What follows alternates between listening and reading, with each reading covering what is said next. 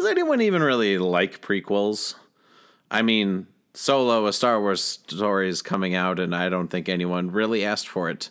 But we're going to not just talk about Solo, but we're going to talk about prequels in general on episode 54 of the podcast. Cue the music.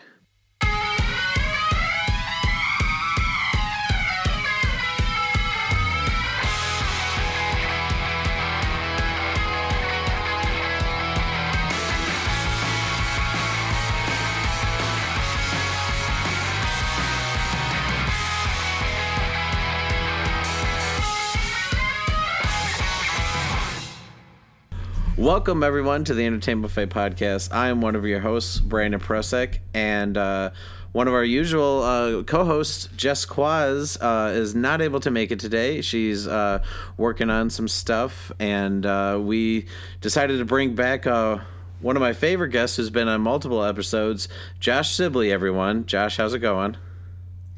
It is. It is going well. How are you? Not too bad. you know, it's we're still in a post Infinity War era now, um, post Deadpool that two era, true.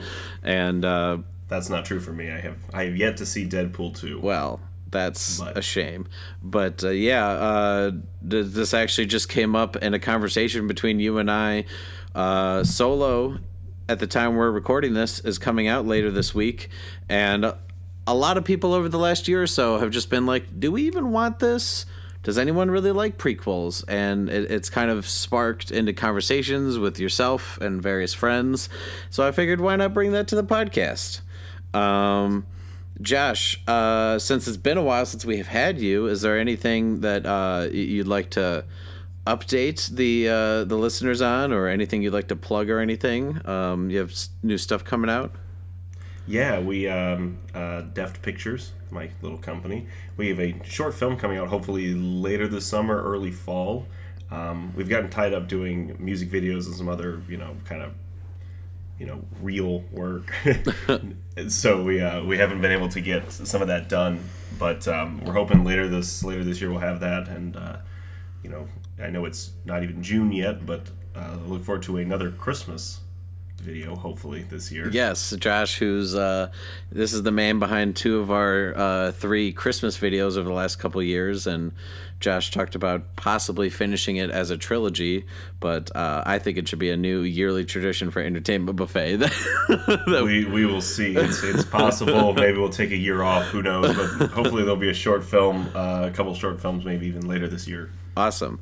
Um, so, if you've listened to the last couple episodes of the podcast, uh, we are getting closer and closer to Entertainment Buffet's second theater, the theater, theatrical production. Uh, it is called Out of This World. Uh, it is coming in just a few weeks, so you can get your tickets for that on stage773.com. Out of This World is only four shows. It's a couple Thursdays and a couple Sundays in June. Uh, so please check that out while you can. Tickets are limited, but they are available online now at stage773.com. Uh, like I've brought up before on the show, it is four short plays. They're sci fi fantasy comedy related. One's going to be about murder and time travel and the devil and an alien. It's just a mixture of a bunch of stuff. We've been describing it as Twilight Zone meets dark sketch comedy. So uh, please uh, check that out in the next few weeks. It is getting very close. And also, if you've been watching any of our uh, YouTube work, we uh, are still releasing the season of Plan B, the web series, uh, in uh, just a few days now. Episode seven will be coming out, and we're getting close to the end of the season. So please check that out as well. Uh, long time coming. Josh has been awesome enough to help us put that together, that long awaited project. yep, just finished up uh, one of the cuts the other day. Yeah, Josh is, I'm sure, like myself, ready to just be done with the show so everyone can just watch it and it's out in the universe. I've probably seen it more than anyone. well, I doubt that compared to myself, but you're probably second to me now. Um, but yeah, so check out Plan B, and um, also, just stay tuned. Uh, our, our, latest short film we finished, Mario Party Kills Friendships. We're uh, going to be premiering that soon, maybe releasing that online. Waiting to hear back from a couple festivals. And so, yeah, stay tuned for that. Um, still not out yet. I, I feel like I watched that like two months ago now. that's because that's because you are, are one of the exclusives who got a, a sneak preview, Josh. Um, I feel like I don't know I don't know anything. I went to the movies today and I was watching all the trailers for that, and I was like, Jurassic World Two comes out this year. I swore that came out like six months ago. I was looking for it on DVD. oh god i'd like to forget that that's coming out. Um, or uh, i'll say something that jess uh, brought up before. She was like you know i can't wait for that to come out just so i can stop watching those goddamn trailers in the movie theater because she's seen the jurassic world uh, lost kingdom trailers too much and i agree with that. I've seen it so many times. There was there was one trailer that was I can't remember what movie it was now, but it played so many times because they delayed the movie and so for like a year and a half, I saw the same trailer in almost every movie I went to go see. And I think it was something with like Mark Ruffalo or something that they just kept delaying. It wasn't one like, of the wasn't one of the Maze Runner movies. no, it wasn't. It wasn't Maze Runner. It was something. Um, I can't remember what it was. It's not important. Not important. Uh, all right.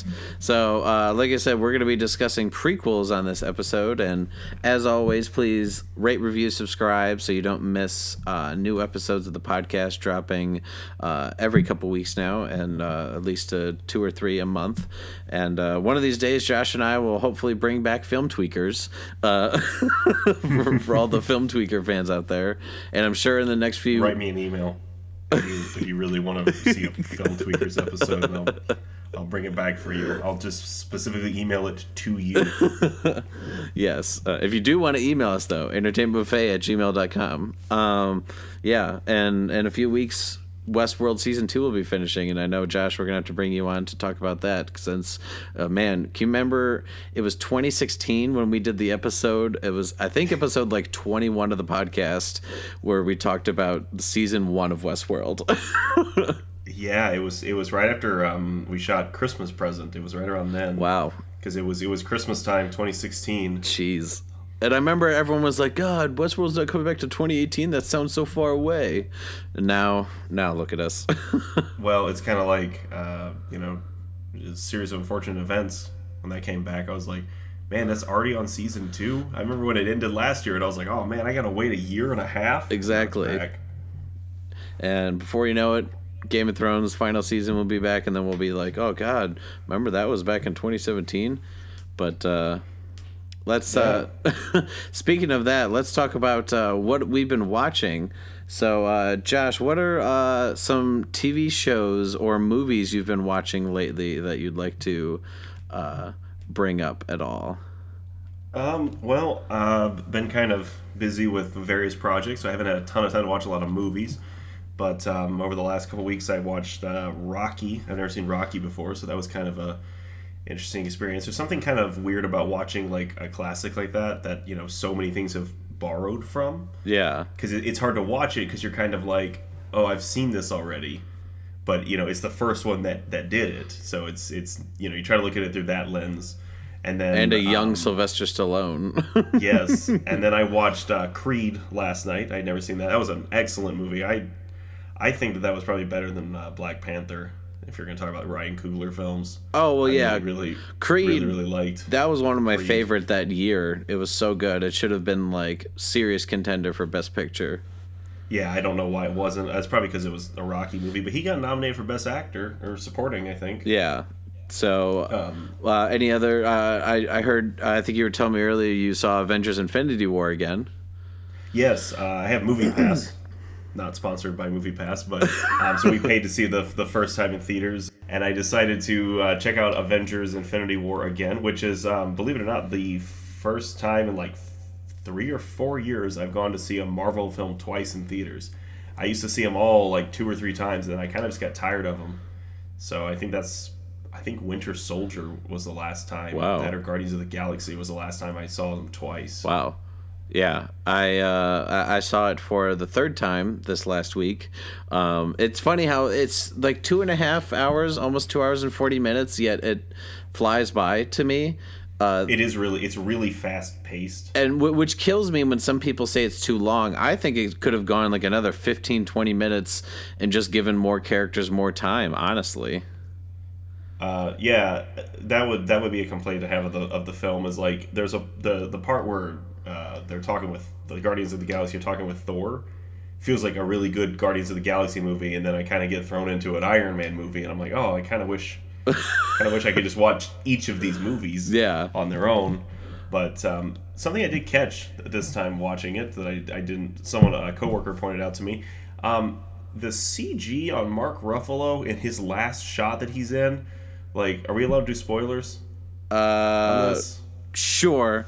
Um, little warning, skip ahead like 15, 30 seconds if you don't want to hear Avengers Infinity War spoilers. it's just it's just his last shot that he's in the movie and all the remaining Avengers are gathered around and, and Captain America's like, oh god his lighting is so bad. Like they put him in like a green screen and he doesn't match what anyone else is doing. And I didn't notice it the first time, and now I noticed it and I can't unsee it. He looks like he's copied and pasted into the Hulkbuster, and it's it's it's terrible. And I was like, why? What were you guys thinking? How did how did you how did this get approved? Maybe they just thought no one would notice it, but yeah. yeah. So bad. Yeah. So Avengers of Infinity War, if you want to hear our full analysis on that, uh, go back and listen to episode 53. Jess and I dove into it, and you can hear what we were predicting before the movie came out in episode 52 and see how wrong we were on some things. But, um, so yeah, uh, just a couple other movies I watched. Uh, I I rewatched Shrek for the first time in like a long time, and like classic.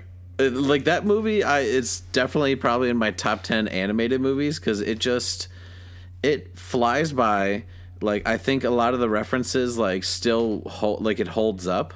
Like there's obviously it's Smash Mouth, and a lot of people love to like joke like, "Oh, it dates it at Smash Mouth," but everyone loves All Star. Come on, it's true. Um, somebody once told me that the world was gonna roll me, you know. But uh... um, yeah, and so I had watched that.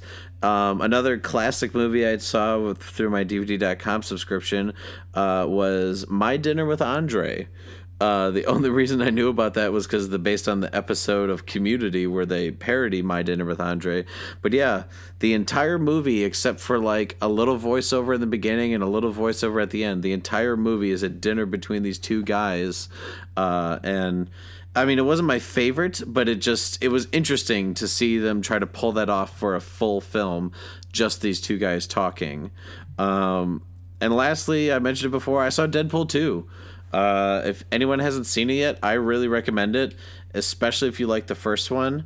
I think there's too many people like, oh, it's better than the first one. It's worse than the first one. It's this. It's like, let's just stop comparing the two. Like, it's two different directors. I, I know it's the same character, but like it's a sequel so like they had to go bigger they had to go like more ridiculous and i think they pulled it off um and like all sequels like there's going to be some better things and some worse things but deadpool 2 was a super fun time i'm definitely seeing it at least one more time in theaters maybe a couple times just depends on what other uh, movies are coming out but yeah deadpool 2 definitely worth the watch um, and yeah, uh, anything you've been watching TV wise, Josh? Uh, besides that, we brought up Westworld. uh, yeah, I'm slowly catching up on Westworld. Um, I've been watching the, I guess the final season on Fox of Brooklyn Nine Nine and New Girl, but nothing really to report there. I have been watching the um, remix edit of uh, Arrested Development. Yes, season four. I watched like the first episode or two. How far are you into that? seven or eight, I think, into it now. Wow. It's.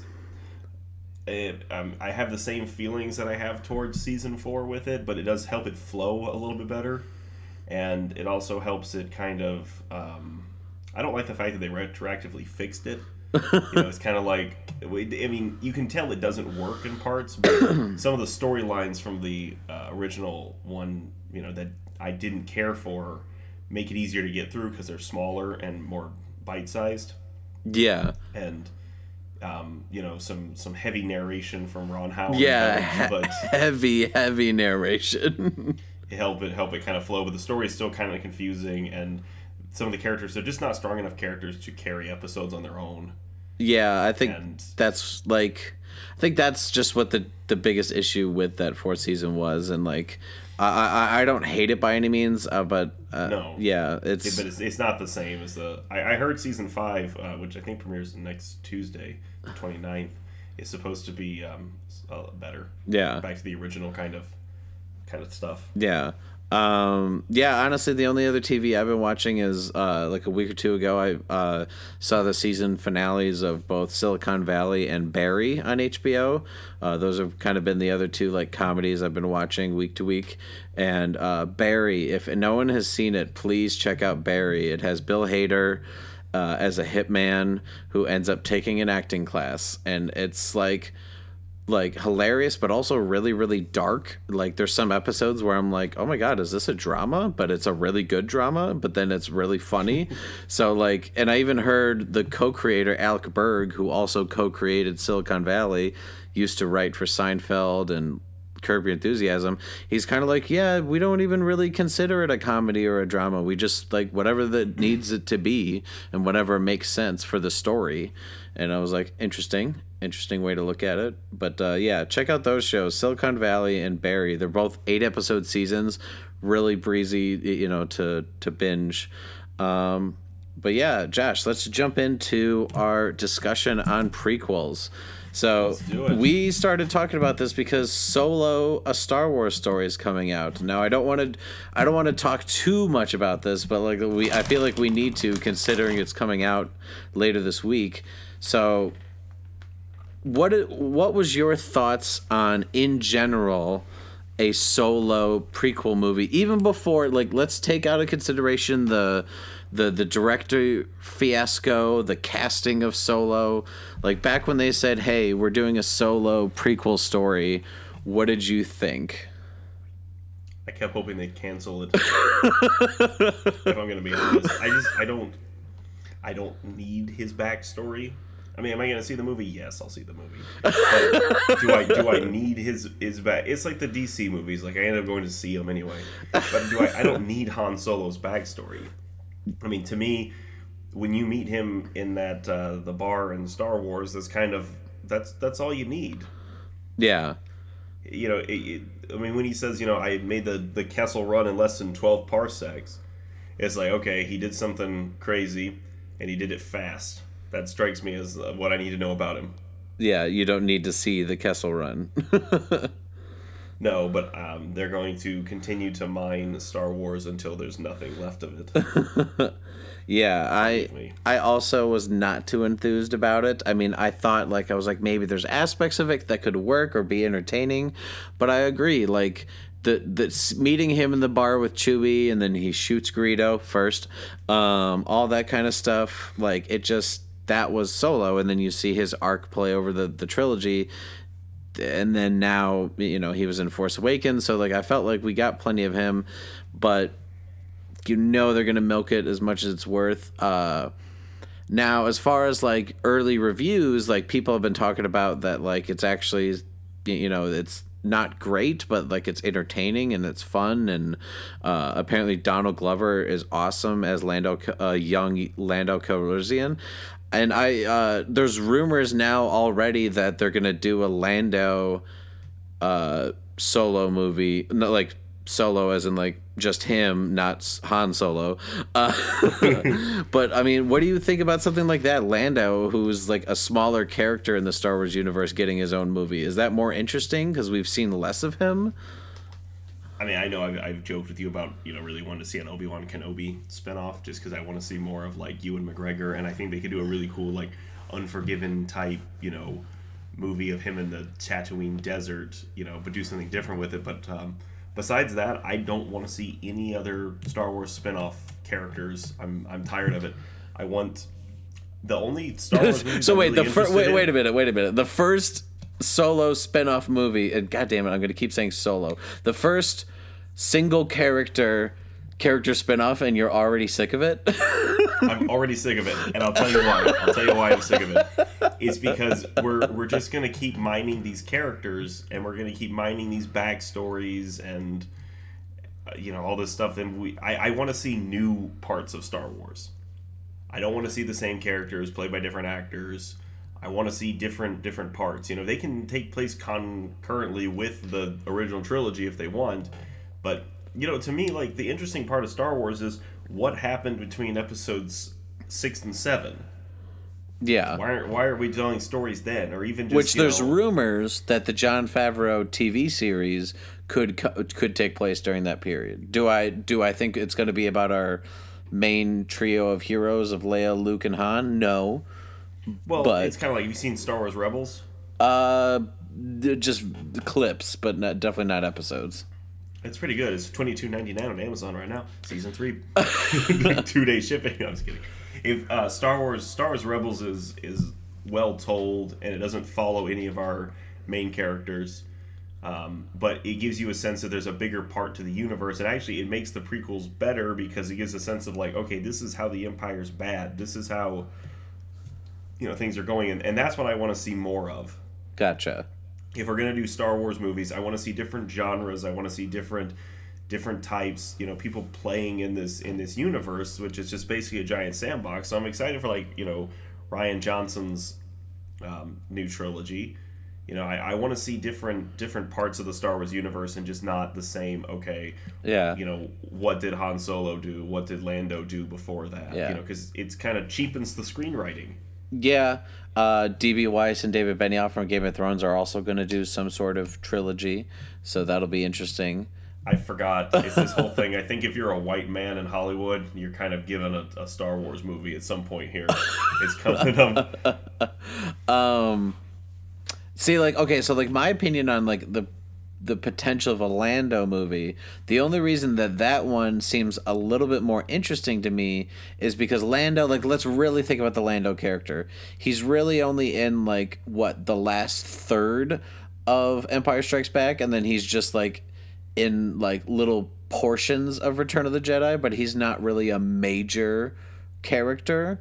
Um, and like I heard that there's a comic series. I don't know how well the Marvel Lando uh, comic series is doing, but like seeing him being someone that was like a scoundrel that like knew uh solo which we're gonna see in the solo movie but then like being someone of power in like cloud city you know like he also and it's not even like i it, i don't need to see stuff with like oh how do you lose the millennium falcon and all that stuff but like that seems like there's like 30 some years there between like the solo movie and like the first movie or something like a good 10 20 some years where it's like what was lando up to? Like that's something different. And like you said it's not the same characters. It's not a skywalker. It's not a a, a kenobi. It's not anyone from like that usual family of people um where it could be something different. Uh and like honestly like i like that But go for it go ahead I just, I just think it's gonna. If we keep doing that, it's gonna turn into you know, Kia Diem Mundi, the, a Star Wars story. We're gonna learn how that guy showed up on the Jedi Council. You know, it's just gonna be, and we're gonna learn all about the droid attack on the Wookiees. You know, it's just not gonna. It's not gonna. Oh, I'm stop. I'm not saying we do it to death because I totally agree. Like I, I I have always said that that like I want to see that Star Wars in particular go forward. Um, but like just for the benefit of our prequel discussion, I was just curious what you thought when they said about a Lando movie. Now, uh, I feel like before we move on from the Star Wars side of this prequel topic, we we should cover.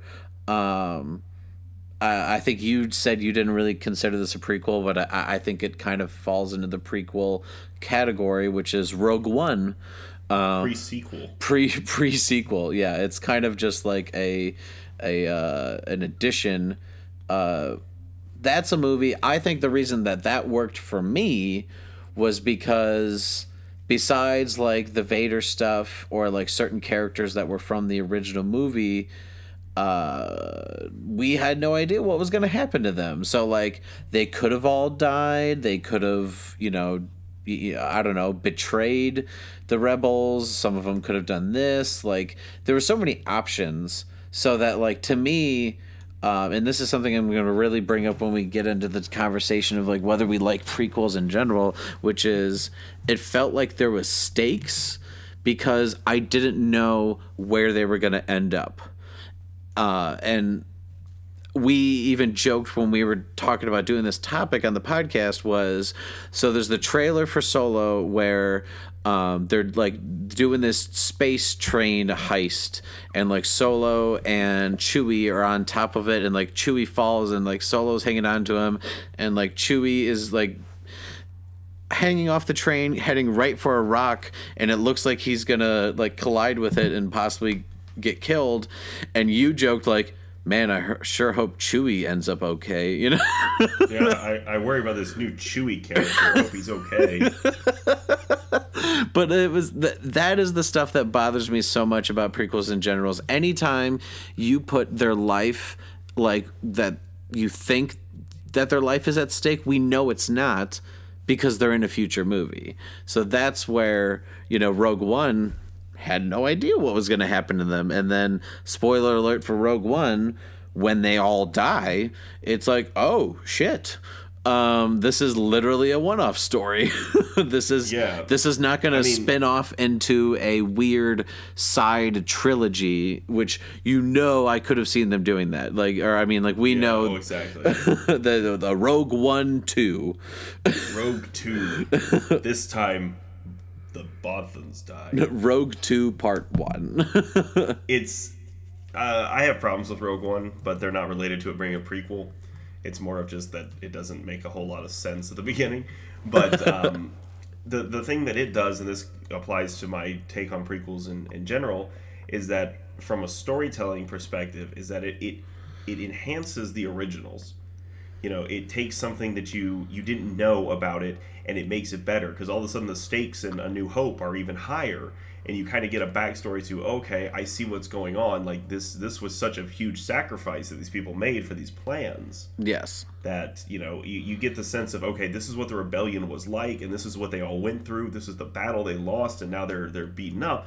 But it also doesn't make it so you can't watch the original without seeing rogue one. It enhances but it doesn't detract. You don't need one without the other necessarily.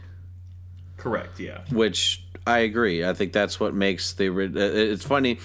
Uh, I think someone once like tweeted or joked just like, you know, I'm pretty sure the Rogue One pitch was, hey, there was a plot device, there was a, a plot mistake or a plot hole in the original Star Wars do we want to make an entire movie just to fix that plot hole? And someone's like, well, all right. Of, yeah. um, but I don't want to. A forty-year-old plot hole. Exactly. Uh, but I don't want to talk about Star Wars the whole time because th- that's something. No more Star Wars. We're done. We're done. We've talked plenty about it. No, no more Star Wars or Marvel or, cinematic universe. Moving on to something else. Yes. So moving on to uh, some other types of prequels. Uh, one thing I found out because not a lot of prequels are well received. There's things like Dumb and Dumber 2 when Harry met Lloyd or you know I think it's just Dumb and Dumber when Harry met Oh, Lloyd. that's right. Um, I think Dumb and Dumber 2 is the sequel. Yes, I forgot that there's a Dumb and Dumber sequel to be honest. um yeah, like there's or like Scorpion King with The Rock from like the Mummy oh, movies. God, I forgot about that. That like they're they're definitely like not well received. Um, Aren't they both like straight to DVDs? Um, straight to video. No, I think they had a. I think they had a little run in the theater. I don't think a good one, but um, I think there's like two or three sequels to Scorpion King that were straight to DVD. um, that where like The Rock isn't even in it. It's like Randy Couture from like the uh, MMA, which doesn't make any sense. But um, yeah, so uh, I noticed that there was a little trend for a lot of the prequels that were well received, which is like reboots. And um, you were you were talking about that earlier, and I, I had a thought on that. Yeah, so I think the I think the problem is, is that if you don't look at them as reboots, so ignore that they have other movies that come after them. Yeah. And pretend that they were all one-offs and they work as prequels. Yeah. So look at like, you know, the J.J. Abrams Star Trek and look at the um, you know, I mean, not uh, Batman Begins, maybe not so much because it's kind of a totally different take. But you know, uh, Rise of the Planet of the Apes, Casino Royale, Casino Royale. I mean, you could you could buy that uh, Casino Royale is harder because he's you know a different Bond, but you could buy that you know X Men First Class, that kind of stuff. That that is the same character that you're gonna see later. It's when they start adding the additional movies and make franchises out of the prequels that kind of make it so it's like okay. You know, is is the Planet of the Apes trilogy is that a prequel to the Planet of the Apes or is that just kind of its own thing? Yeah. So I would love to talk about uh, Planet of the Apes because that went from just being like I remember when it was coming out, I was like, really? They're gonna dig up this old franchise and try to start same it. They, I, I literally thought I'm like, oh god, they're trying to start it over. And at first, like from the commercials, I'm like, oh, the apes don't even look that good. Y- You know, like it looked okay. Um, the, it was really i'm surprised that they actually made a sequel to it because it was so poorly like marketed the first one yeah, I, I think it, i remember seeing the trailers and it looked like an action movie Exactly, and because like it kept showing the the scene where they're like crossing the bridge, and it looked like it was Yep. just a big CGI set piece. Um, but yeah, so like Rise of the Planet of the Apes is an interesting movie because I when I first saw it had not seen the original Planet of the Apes or any of the other movies, like even the Tim Burton attempted I'd seen clips of, but like never seen a full Planet of the Apes movie. So like that was my first experience to it. And honestly, I think it like worked well as a prequel because it could be connected to the other ones if you wanted it to, or it was just kind of starting the story over. Uh, like it worked in both ways. Um, but like also like it told it differently. Like they had always used costumes and uh, special effects and makeup or not special effects uh, makeup and practical effects. And this was like the first time they're like all right now we're gonna do motion capture and so they did something different. Um, did you see rise of the planet of the apes when it first came out or like later? Um, i saw it in theaters but it was it was probably a couple weeks after it had been out um, yeah because a friend and i decided to go see it and we were kind of like we'd heard good things about it so we're like well let's go check it out and um, I was actually talking to someone about this the other day. This is one of the few movies that I remember like sitting in the theater, and it was it was like a Friday night, so it's still a fairly packed theater. Um, that there was like kind of you know those those cool theater moments that happen where like the whole audience has the same reaction, Uh-huh. and it was when you know Caesar talks for the first time. Oh yes Everyone just gasped, and you know, I mean, I could do a whole podcast on the, that that trilogy of movies, but in, for the sake of time, we'll, we'll jump on to other things. Yeah, no, I. It's funny because I actually only saw that one. Like I think it was like a couple, like a month before Dawn of the Planet of the Apes was coming out because Dawn looked so good that I was like, all right, well, I got to go see Rise, and like I finally like rented it and saw it and loved it. But yeah, I think like that was I think that's the reason why to me it worked so well is because like the stakes felt different. It was kind of like an origin story for Caesar, but like I didn't really know. I was like, is Caesar one of the big apes in the originals?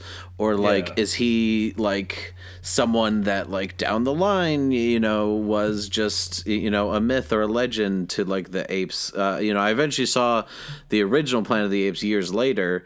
Um but yeah, it, it was just very uh, an interesting take um, by trying to be like grounded on Earth before like it became a planet of apes, and um, before any of them talked, and like went with the sign language. It was very interesting. Um, so I guess I'll spin off. Uh, it, it was actually a movie we, we briefly brought up earlier, but I think it came out the same year as Rise of the Planet of the Apes. I think this was 2011. Uh, X Men First Class. Uh, so this was Fox. I think a lot of people thought, all right, you realized you fucked up with X Men Last Stand, you fucked up with X Men Origins. You're gonna make Patrick This Stewart. This was before the Wolverine, right? Yes. This was right after X Men Origins Wolverine. Um, I think this was originally it was going to be X Men Origins Magneto, and they realized like, Yeah, a lot of the, a lot of the script got um, put into it. yeah. into first class. Um, I mean, when you first saw this coming out, same with Rise of the Planet of the Apes, were you sold at all on this working? I grew up on the on the X Men franchise. um, Same. so I was I was always excited about the new ones, and I remember the disappointment of the Last Stand. Um, that was yeah, it was one of those movies I tried to defend for a long time, but not it doesn't hold up well. um, uh, I I was it you know I'm always iffy when it comes to recasting and stuff too, and you know that was before I think that's the first time I ever saw Michael Fassbender. Yeah. Tell you the truth, so that was kind of a you know he i mean he was phenomenal in it. And i liked it a lot. I mean it's got its its share of problems but it's not it's not a bad movie by any means. And it's better than some of the other x-men movies. So that was um yeah i like that a lot. I think that yeah same thing. You, you didn't think much of it. Yeah, and and but I was so like to me it's one of my more favorite of the X-Men movies. Uh we may just have to do a whole podcast just on the X-Men movies at some point.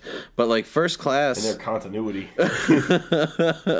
that's another conversation. But um yeah, like what did you uh so like okay, I guess with one thing I've noticed with some prequels and like uh, not necessarily going to bring up specific ones, but like while we're talking about First Class, it seems that like some prequels they like to go back to a certain distance and then try to wrap up in a position to where it really sets up not long before the last one like left off.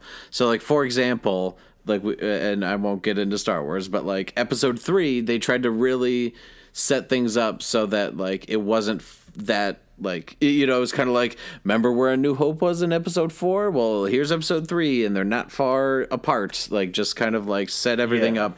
And like i felt like first class like spoilers for first class you know like they have charles xavier get paralyzed and they, then he's in the wheelchair and uh magneto's forming the brotherhood of like mutants. And like it's it, they really tried to like just in case they never continued with these actors and like that storyline they're just kind of like well that's that's where that was they tried to really you do, connect you it do kind of wonder you know what what the matthew vaughn sequel would have been yeah to that instead of Days of Future Past, which I mean, it's a, it's a great movie, but it uh, kind of ruined the X Men franchise. yeah Days of Future Past. So you just, you just kind of wonder what it would have been because they had an opportunity that they could have just pretended, like, kind of like Star Trek, that it was a, a reboot instead of a prequel, and just you know kept yeah kept on. But like, what would you consider like if we're if we're getting out of the reboot territory, like like the Hobbit trilogy? Is that kind of like a, a straight prequel? Well, I mean, that's also when it comes to like Hobbit stuff or like for example, like Fantastic Beasts for the Harry Potter universe. It's hard cuz like those are based on books or, or like you know, like they'll eventually do a Game of Thrones prequel the, um, series. the uh, Fantastic Beasts isn't based on a book. Well, that's not based on a exact book, but I mean like the books had like a whole uh Oh yeah, world the- built opposed to you, you, you know uh say like casino royale like sure there was a lot of bond books and bond movies but like that didn't feel like they were pulling from something in particular or one i want to bring up at some point monster that was the that was the first book, Casino Royale. oh was it really Yeah, that's that's where Bond came from. It was just never adapted. Oh, well, then one that I will say I know for sure, like Monsters University. That was Yeah. one they just literally just took the characters from the first one and, you know, they didn't have a, a whole world built around in the background. Um, but yeah, I don't know. Like Hobbit, I, like it is a prequel because like they do have characters from it, like Gandalf or wherever. But like, Bilbo, oh yeah, Legolas. L- Legolas. Anyone else they could shoehorn in? a- anyone else they could shoehorn in because they went from being a single movie to two movies to a trilogy. Um, I don't know. I mean, like, do you even consider Hobbit like prequels, or are they just like it's a separate trilogy before it? Well, I would consider it. I mean, if you were going to describe it to someone, and it's like, oh, it's it's a prequel to Lord of the Rings, and I would absolutely consider it a prequel because they, um, if they kept with what the book was, I think that you would consider it a side adventure almost. Uh huh. But because of what they did with the whole necromancer and um, the stuff with uh, Galadriel and um, Hugo Weaving and all that going on, I'm going to slip in and out of actor and character names. but in Gandalf and everything, that's that's what kind of to me made it a, a prequel because it directly set up Lord of the Rings. Yeah. You didn't see you didn't see the final movie. No, right? I. yeah, so it directly sets up Lord of the Rings in the end. So they, they they tried to do like like I was saying with first class, like kind of just like really, like try to go, just up until like where the other movie starts, kind of. it definitely puts the the place that you could go. Okay, I could see how within however long I think sixty years that it went from this because like there's some shadowy figure that's supposed to be like the necromancer, and uh, of course it's spoilers for the Hobbit. You know, Sauron the whole time. Yeah. and so that's you know it's it's hinting at the bigger things to come but you know also bilbo's unconscious for the finale of the whole thing. Like he's like they didn't know what to do with him so he's just unconscious for the battle. Like it, it doesn't even you know apply. But it, it the hobbit has that problem i have with prequels where it has these winking references to other things where it's kind of like oh look at my son. He's a dwarf. Its name is Gimli, and then Legolas is like, "What an ugly, you know, dwarf! I would never be friends with him." Wink at camera, haha. Everyone laughs. Yeah. Definitely. So that's that's what I hate about uh, prequels is that they they spend all this time and they have winking references and they explain stuff that it's like I didn't care about the origin story of that, uh, you know, thing that you had in your car or whatever. Yeah. they have. I'm trying to think of an example. Oh but- no, like uh okay, so like X-Men Origins Wolverine when they tried doing that prequel, like there's this whole sequence where like after Wolverine escapes uh, Alkali Lake where like they put the uh the adamantium in him, he like comes across these two old farmers and like there's a scene where like they're like here Oh, and that's where he gets his, his clothes from. Yeah. yeah, they're like you could wear my son's stuff, and then like here's this jacket, and like I was just like, really, did we need to sh- see how he got his jacket and flannel? like, he- Well, it's like my my Drive fanfic prequel I'm writing. you know, I want to see how did Ryan Gosling get that uh, scorpion jacket. that scorpion jacket. I've always wondered. You know, I just assumed that uh, Nemo's dad gave it to him, but I don't know. yeah, um, And that was um, you know Mar um, uh, Albert Brooks. yeah, I, I got the Not, reference. um, Don't worry. I just, I just, I just realized that uh, I got it. Ron I chose Perlman, to I think ignore is it. named Nemo in that movie. Is it really? I think that's his name. I cut all this out. no, we're keeping it in deliberately. Um, but yeah, no. Um, so I guess like that's one thing I wanted to to discuss with prequels. Okay, would you rather that they try to complete it like right before, like okay, if for example, like we'll just use. Ugh, I hate doing this. Star Wars, you know, it started with quote unquote four, five, six, and then they wanted to do one, two, three. Like, do you like when they kind of lead it up to that, or do you like prequels where they're like, you know what, fuck it, like uh, Fantastic Beasts, we're gonna go decades earlier and follow different characters so that it. But see, we can't, we can't judge Fantastic Beasts because it's not finished. Oh no, I know, but like that's just a reference. Like I feel like, especially because you're a Harry Potter fan, and I know some people may be like, "What about Harry Potter?" Like, uh, obviously we don't know. Like that's supposed to be like four movies or five movies. Um, I think it's a total of five of them. but like, do you like that they jumped that far forward, or, or sorry, that far back? Um, or do like what if you're gonna see a prequel? Which do you prefer? Like way, f- way far back where it's people are extremely young, uh, or that that it's close to the original. I, I guess it depends on what your your end goal is of the prequel, because I mean, uh, let's be honest, most prequels are cash grabs. Yeah, But you know, you have to look at okay, so why why are we making this prequel? What is it about this particular story? And sometimes you know, it's not following the main character from the original. It's not following you know the main plot points, but it's kind of like okay, what about this is important enough for me to to care? So if you look at something like you know um, X Men First Class. I mean, it, it kind of took them from okay, now we understand how these characters ended up the way they they did.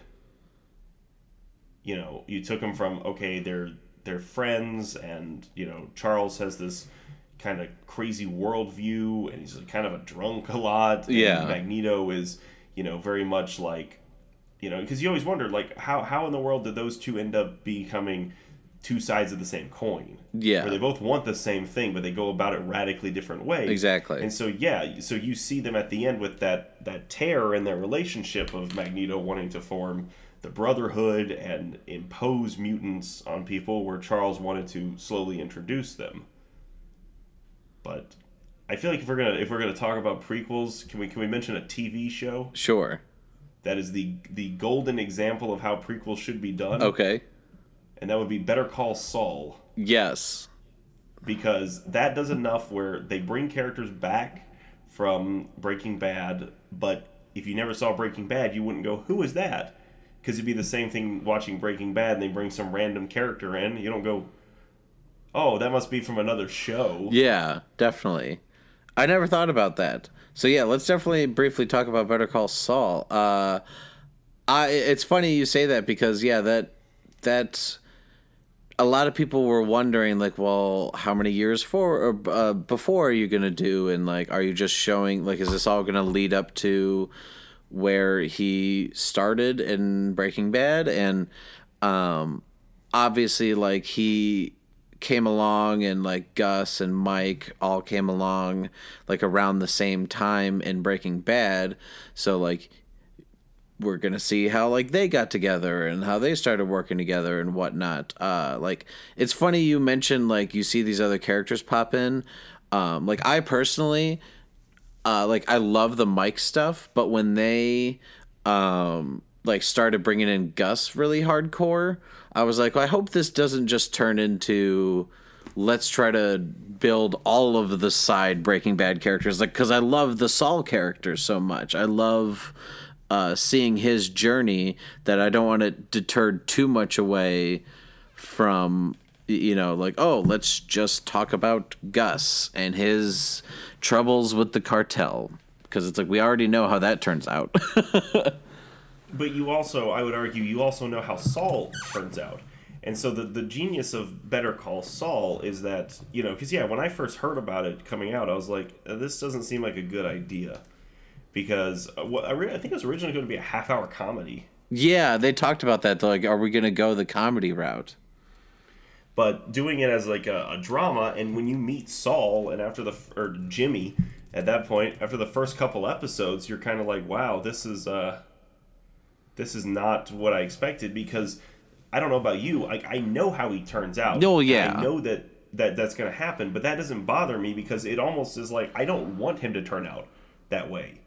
I want him to succeed at his goals, and it's the it's the dread of knowing that he's gonna become Saul.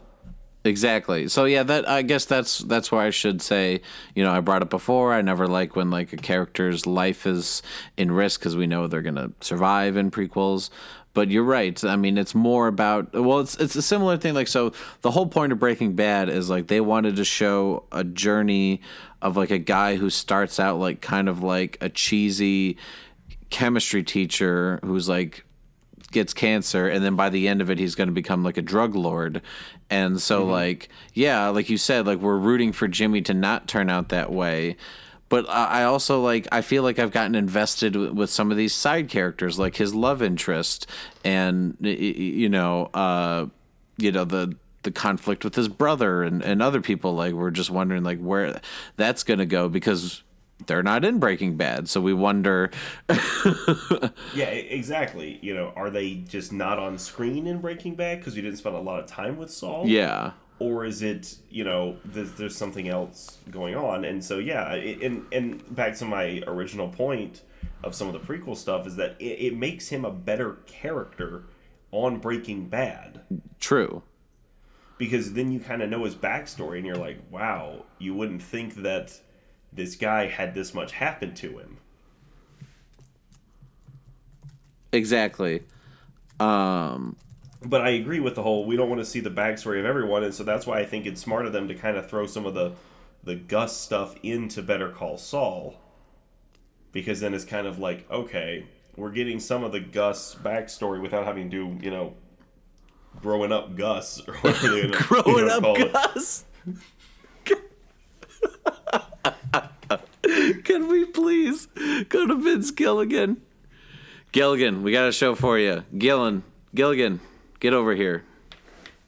Get this. Growing up, Gus. I'm gonna try to see how many G's I can do. Gilligan, get over here. Get this. Growing up, Gus. Got it? Great. God. Be the next big thing, growing up Gus. God, that's such a good show. I really wanted to see how many G's they could do. yes. So, uh, growing up, Gus. I just now uh, I just like I, I wish I had like a friend who was great at like little fan art or memes and could just create like a up like it's it's making fun of like young Sheldon, uh, but it's Yeah. it's little Gus, Gus. and his little and a little bow tie, uh, and he's just like. He, he's got a little box cutter. I was gonna say his little box cutter. He's opening like birthday presents. Like, why is he using a box cutter? Don't worry about it. he really likes Uh, chicken. Better call Saul needs to come back. he really um, likes chicken. I kind of wanted to talk about Monsters University. Um, uh, like I want to shift. Like we talked a little bit about like a TV show that's a, that's a prequel. Um, one prequel that I think is, um, I think a little underrated. I think people like to dismiss it because like so Pixar, they've done many many sequels. Uh, they try to do like spin-offs and whatnot, and people get irritated uh, like the, the fact that like the Cars had a whole trilogy, uh, if you want to call it that. But like to me, I enjoyed instead of them doing a Monsters Inc. two, I enjoyed the fact that they did Monsters University. So. J- Josh, did you see Monsters University? yes, yes. I almost watched it the other night, but I didn't get to it. Um, To tell you the truth. wait, no. So you haven't seen it? I have seen. Oh, it. you I were have. I saw rewatching I saw it in theaters, and then I saw it on Blu-ray one time. But I, I was I watched Monsters Inc. not that long ago, and I thought about watching Monsters University after that. But Right. Yeah. So like, I think the reason that worked is because they went like a good you. What would you say? Like ten years? You know, like 10, 20 years. At, like that. Like it's supposed to be like because like obviously university they're in college. Uh, I just obviously don't know how old they are in ink, but clearly um, they were what like adults, and now we're jumping back uh, probably a good decade to when they're kids. I the reason it worked for me was because like when you look at Monsters Inc., uh, the story is clearly more about Sully with like Mike being like the second main character, like and like him kind Yeah. of. But like Monsters University, it's Mike's story.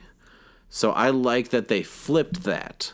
Um, and it's it's like to me it's it's funny like not just because of the university references or college party stuff and like sure like you said with a lot of prequels they have little easter eggs they love to throw in there um like like something with uh Randall, you know, the guy who's going to be Steve Buscemi later and all that I kind think he's Steve Buscemi then too. yeah, yeah, yeah. Uh, but like his character, you know, he's the enemy, of, like a villain in the next one, and but it's not even like that stuff that I like. I I, I just like like they tell just a good story that like it works using the monsters universe of like you know all Mike wanted to do was be a scarer.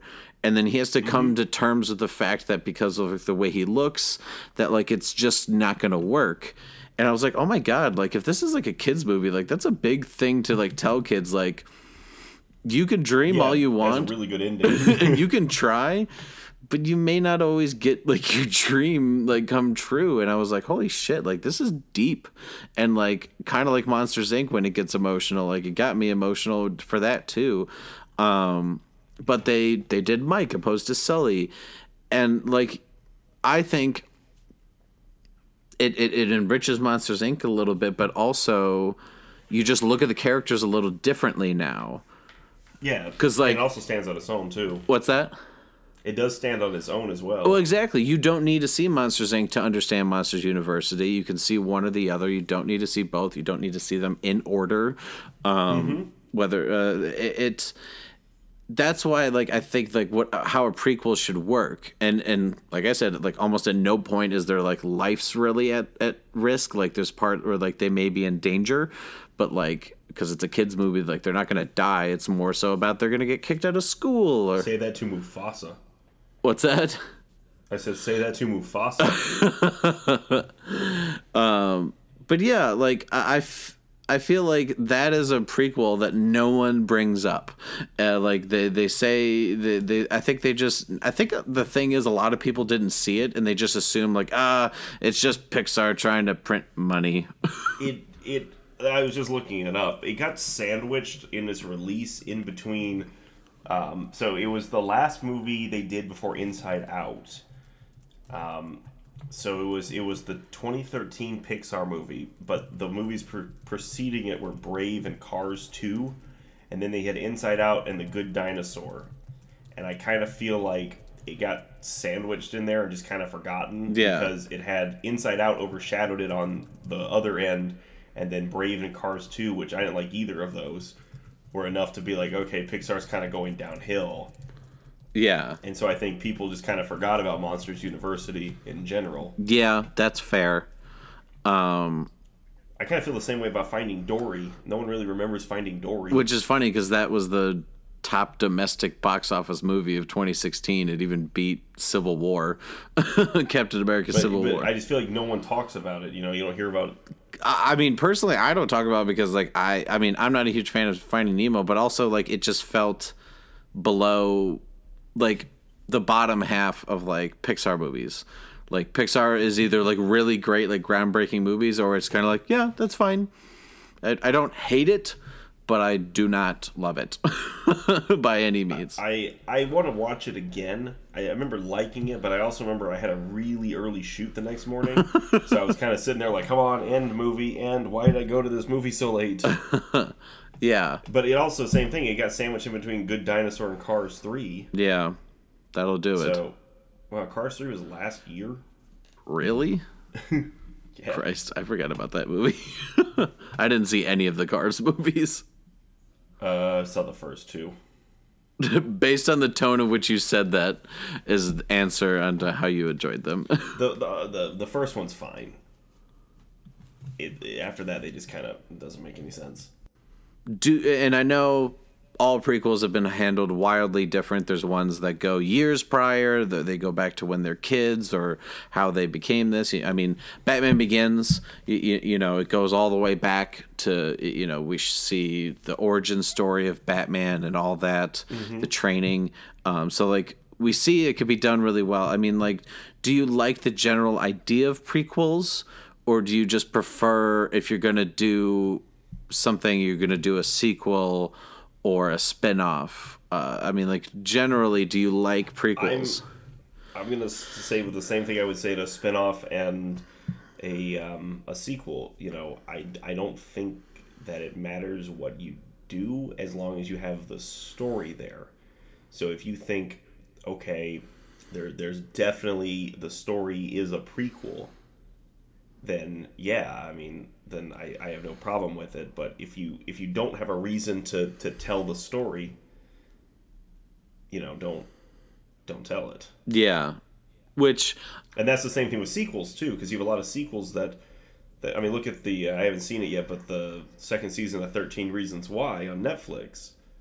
It, it- everyone pretty much the critics have pretty much said it's it's pointless because there was no more story to tell. yeah well and like you said the, the unfortunate part of most things trying to become a franchise or uh, multi-season shows or things like that is because you said it's it's, it's cash grab. I mean, now there are some stuff that it's like, well, you know, I think, for example, like I said, like Batman Begins or Monsters University or you know Rise of the Planet of the Apes, like they were able to find a way to tell different stories with similar intellectual property that we've enjoyed before. Um, but I don't know, like I guess the, my one of my biggest things with prequels is so often I guess it's because a lot of these are like action movie type things is anytime like their lives are at stake I'm like well sure they'll turn out fine. Uh, and, and I guess if we were to spin away instead of doing that, like maybe get more into the character, um, like and it doesn't just have to be how did they get that jacket? Or like how did they meet this person? But like how did they you know i don't know. It, it, it feels like it has to be like you said there has to be a reason for the story. And I, I think sometimes i jump to conclusions by saying like i don't like prequels. But i think it's just because w- w- when we were trying to look up good prequels there's not a huge list of them No, no, there's not. That's that's just it. It's you know you look at you look at some of them and you know I mean and even look at like Prometheus or whatever. You know there are some that they kind of they kind of serve as prequels without being prequel. You know like they're just they end up just being connected. yes I'm looking at a list of them right now. and I, and I know people may be like shouting at the uh, their phone or listening device. Uh, I, I realize that Godfather Part Two is like a sequel slash prequel. I haven't seen it, but I know that that's always on the list of like best prequels. Um, And then like Temple of Doom. But like to me, Indiana Jones and the Temple of Doom, we were talking this a little bit before we uh, started recording. That movie, it doesn't really affect Raiders in any way. It just says that it takes place like a year or so or like before Raiders, but like it doesn't matter that it does in my eyes. Uh like I have to read. it's been a while since I've seen it, but like I don't remember thinking like, "Oh, this is a direct thing to this." Uh which is fine. It just to me I was like, "Well, that's why a lot of people just thought it was a sequel because it came after Raiders." Um despite the year. Any other uh, prequels that you're you're noticing that uh, we haven't covered? I mean it's it's hard sometimes because if you look at like Hannibal, the TV show. Yeah, you know that showed the origins of Hannibal. you know, but I didn't once think that Mads Mikkelsen was going to become Anthony Hopkins. yeah, exactly. You know, but at the same time, you know, you knew the story. Mm-hmm. So, also, if you've never seen Hannibal, check out Hannibal. and then, as you're watching Hannibal, remind yourself that this ran for three seasons on NBC. yeah, I've like this was on network television. I've, I've seen on NBC for three seasons, and you're just gonna go, how? yeah. Uh, it doesn't make sense with some of the violence. I remember I saw I think a good portion of season one. Yeah, Not just that, it's just it. It is the weirdest show I've probably, especially a network show I've ever seen. and it has. It's one of those shows that like you know people are like revive Hannibal, and I'm like no, just Hannibal had such a beautiful ending. Just let it end. Let it be done. No more. yeah. So I will say there's one prequel thing, and this is more like you were saying, like a TV show based. And I know, I know, Josh, you're not a Game of Thrones fan. Um, I would say I'm against it. I just don't haven't seen it. Well, get on it. this is I, I'm gonna say this until the new season comes out. I'm telling everyone. I'm like, this is the perfect time to get on Game of Thrones because you have like a year until season eight, so you have a year mm-hmm. to watch the seven seasons, which sounds like a lot, but they're like ten episode seasons, and that way you can take your time watch just like one a week one every other week and you know you can really break it up like it's a real show. Or like it's a real show. Like like you're watching it live and then you can catch up. Um, but anyway because George R. R. Martin does so much goddamn world building and he's written tons of prequel books and so forth, and also just in the Game of Thrones, A Song of Ice and Fire stories, he does a lot of flashbacks and he talks about a lot of stories that happened prior when characters were younger. Um, I would love the I would love to see uh, it's called Robert's Rebellion, but like basically where the series starts, like this certain character we meet is king and like it's basically like the war that he won like 20 years prior to become king um, or it's like a, a rebellion uh, against the throne for him to become king. And the reason why i think that would work so much as a like i think it would be a great six to ten episode miniseries like a, a mini prequel series. Like it doesn't have to be an entire new show but just one season where we and my fellow game of thrones fans will totally understand this like we we can show all the different characters that we've seen from the show. We can show Ned, we can show Robert, the uh, the Greyjoys, the uh, now I'm like blanking on all, the things. Like we can see all these different families, yeah. um, and then also new characters, but also like it doesn't matter that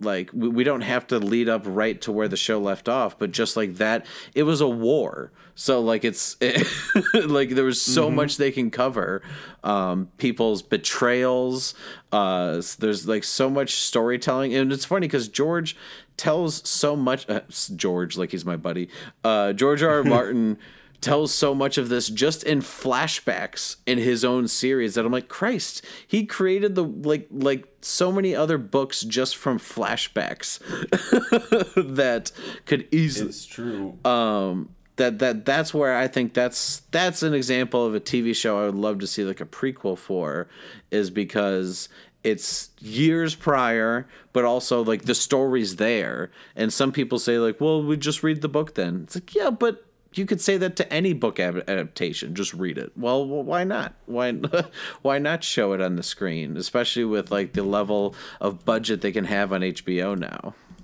Mm-hmm. Um, That's very true. has uh, and besides i know we covered your uh, obi-wan uh, prequel idea.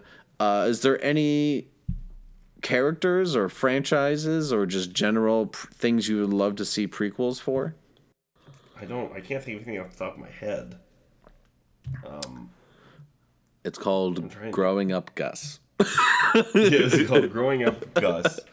Um, I don't know. I mean, that's the hard thing about prequels is that you you kind of already have to know the character when the movie, TV show, whatever starts. So doing a prequel to them, um, I've always I've always thought it would be cool to see a um, a Harry Potter prequel that's not you know Grindelwald but doing one that the during the original Order of the Phoenix, a, a TV show, a book, which you know, something. how many but I don't years prior it. how many years prior to harry potter like being in school is that like decades uh, It's a Harry's not born.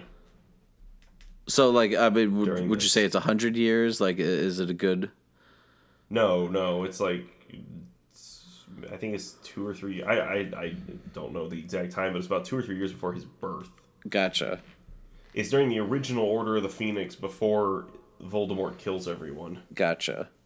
and his parents are killed. So it would be interesting to see to see that, I think. But you know, I mean, I'd like to see a prequel to The Force Awakens that tells me w- why why there's an empire still. Yeah, that is uh, But that is definitely something I could see. Um, but that's that's all I got. Yeah. Well, guys, uh, listeners, I would love to hear your thoughts on prequels. Do you think that they're pointless? Do you do you like them because you get to see more about the characters you already like? You think sequels should be it, and we should not go prior? Please leave a comment, tweet at us at Entertain Buffet, or tweet me at the proze. Josh, where the where can they find you on Twitter? They can find me at a at, they can find me at at J Scott Sibley. You can also follow me on Instagram and I I think I have a Tumblr. I haven't used it in a while. Don't follow me on Tumblr. follow me on Instagram Don't follow me on or Tumblr. on don't follow me on Tumblr. Who uses Tumblr follow- anymore? I don't. People still use it. Really? It's still, it's still a thing. Yeah, you can find me at, at J Scott Sibley on both Instagram and Twitter. Yes, and you can find me on Twitter and Instagram at the proze T H E P R O Z E, and um, yeah, please rate, review, subscribe to the Entertainment Buffet podcast. Check out Out of This World. It's coming to Chicago, coming to Stage Seven Seven Three in just a few weeks in June. Only four shows. Get your tickets. Stage Seven Seven Three dot com. All right, Josh. Thanks for uh, coming back on to the podcast to talk about prequels. Of course. Um, anything else you'd like to plug or say to the listeners before you uh, uh, take off? I don't. Uh, I don't think so. Um, hopefully, look uh, look forward to uh, checking out my short film later this year. Yes, and we're gonna go get writing. Uh, we're gonna actually co-write uh, "Growing Up Gus." Uh, yes, I've already I already bought the website. growingupgus.go. Uh, just as it was actually a dot .info. I couldn't uh, I couldn't afford the .gov. All right, guys. Thanks for listening, and uh, thanks again, Josh, for coming on. Of course.